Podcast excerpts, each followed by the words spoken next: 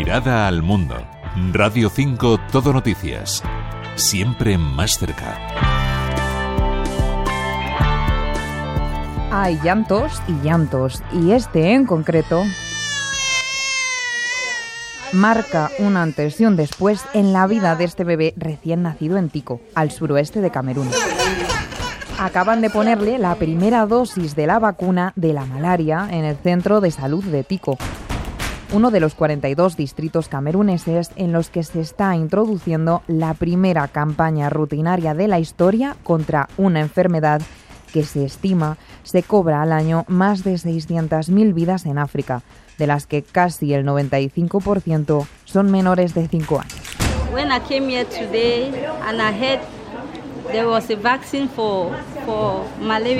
Es la madre del bebé. Dice que ha venido con su hijo después de oír que se estaba vacunando a los niños de 6 meses contra la malaria.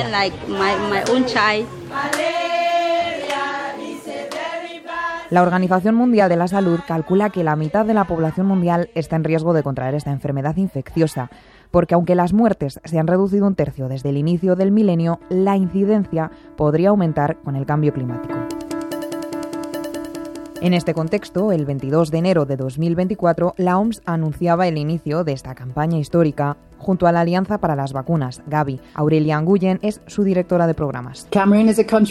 Camerún es un país donde los casos y muertes por malaria han aumentado desde 2017. Casi el 30% de las consultas hospitalarias están relacionadas con esta enfermedad. La vacunación salvará vidas y supondrá un gran alivio para las familias y para el sistema sanitario del país. Camerún recibió en noviembre de 2023 más de 300.000 dosis de esta vacuna, pero la estrategia de la campaña masiva es mucho más compleja. Esta vacuna se introducirá en 42 distritos, los que tienen poblaciones con mayor riesgo de contraer la enfermedad. Las vacunas estarán disponibles para todos los niños que acudan a las clínicas.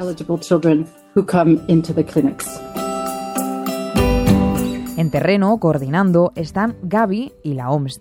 Pero, ¿quién está en los laboratorios? ¿De dónde sale esta vacuna? ¿Y cuánto tiempo ha tardado en conseguirse? La farmacéutica británica GSK está detrás de su desarrollo. David Barros es el director del centro de I+D de GSK España. GSK ha desarrollado esta vacuna durante aproximadamente unos 40 años. Esto solo se ha podido conseguir gracias a la colaboración con otros y de entre ellos destacar a dos. El Instituto de Investigación del Ejército Norteamericano, Walter Reed, que fue crítico en las primeras etapas del descubrimiento y desarrollo de la vacuna y más adelante en las fases clínicas más avanzadas con el Instituto denominado Paz. Teniendo en cuenta que el planeta entero ha asistido hace poco a una carrera a contrarreloj para lograr una vacuna y que se ha conseguido en tiempo récord, ¿Es mucho o es poco 40 años para esta vacuna? Debo decir que la malaria está causada por un parásito, eh, concretamente el Plasmodium falciparum.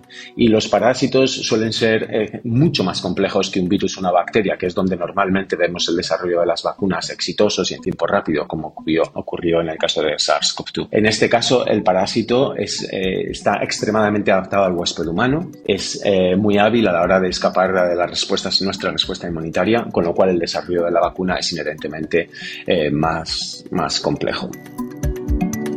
40 años de investigación y 40 años de inversión.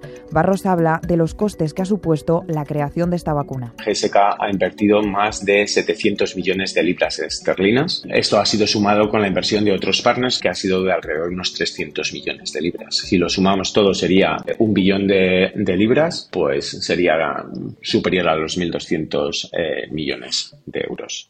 La razón por la que todo esto ahora es una realidad es porque se ha aprobado antes en otros países. El doctor Mohamed Abdulaziz es el jefe de control y prevención de enfermedades en África de la Alianza Gavi. La vacuna ha sido validada mediante rigurosos ensayos realizados en Burkina Faso, Gabón, Ghana, Kenia, Malawi, Mozambique y Tanzania trae más que solo esperanza. Trae consigo una reducción de la mortalidad y la morbilidad asociadas a la malaria. Poniendo el foco en niños de 5 a 7 meses, la vacuna ha mostrado impactos notables en más de 6.500 casos clínicos evitados, especialmente en los sitios donde los niños sufren más casos de malaria cada año.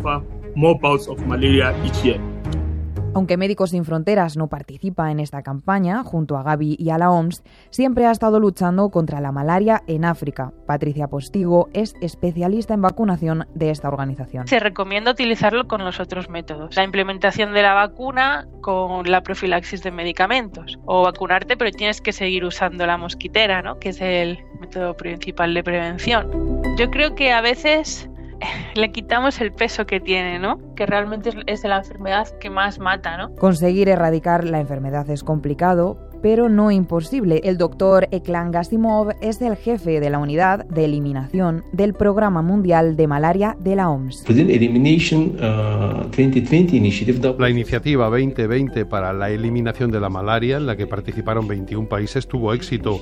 Varios de los participantes lograron cero casos autóctonos, al menos durante un año.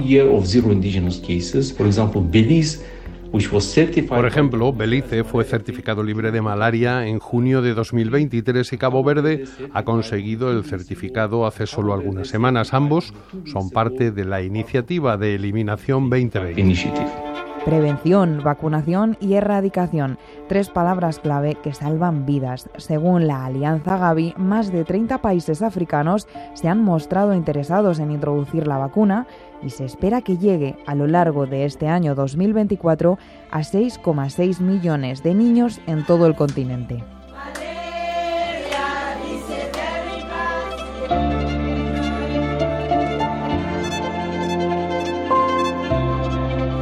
Celia Vidal, Radio 5 Todo Noticias.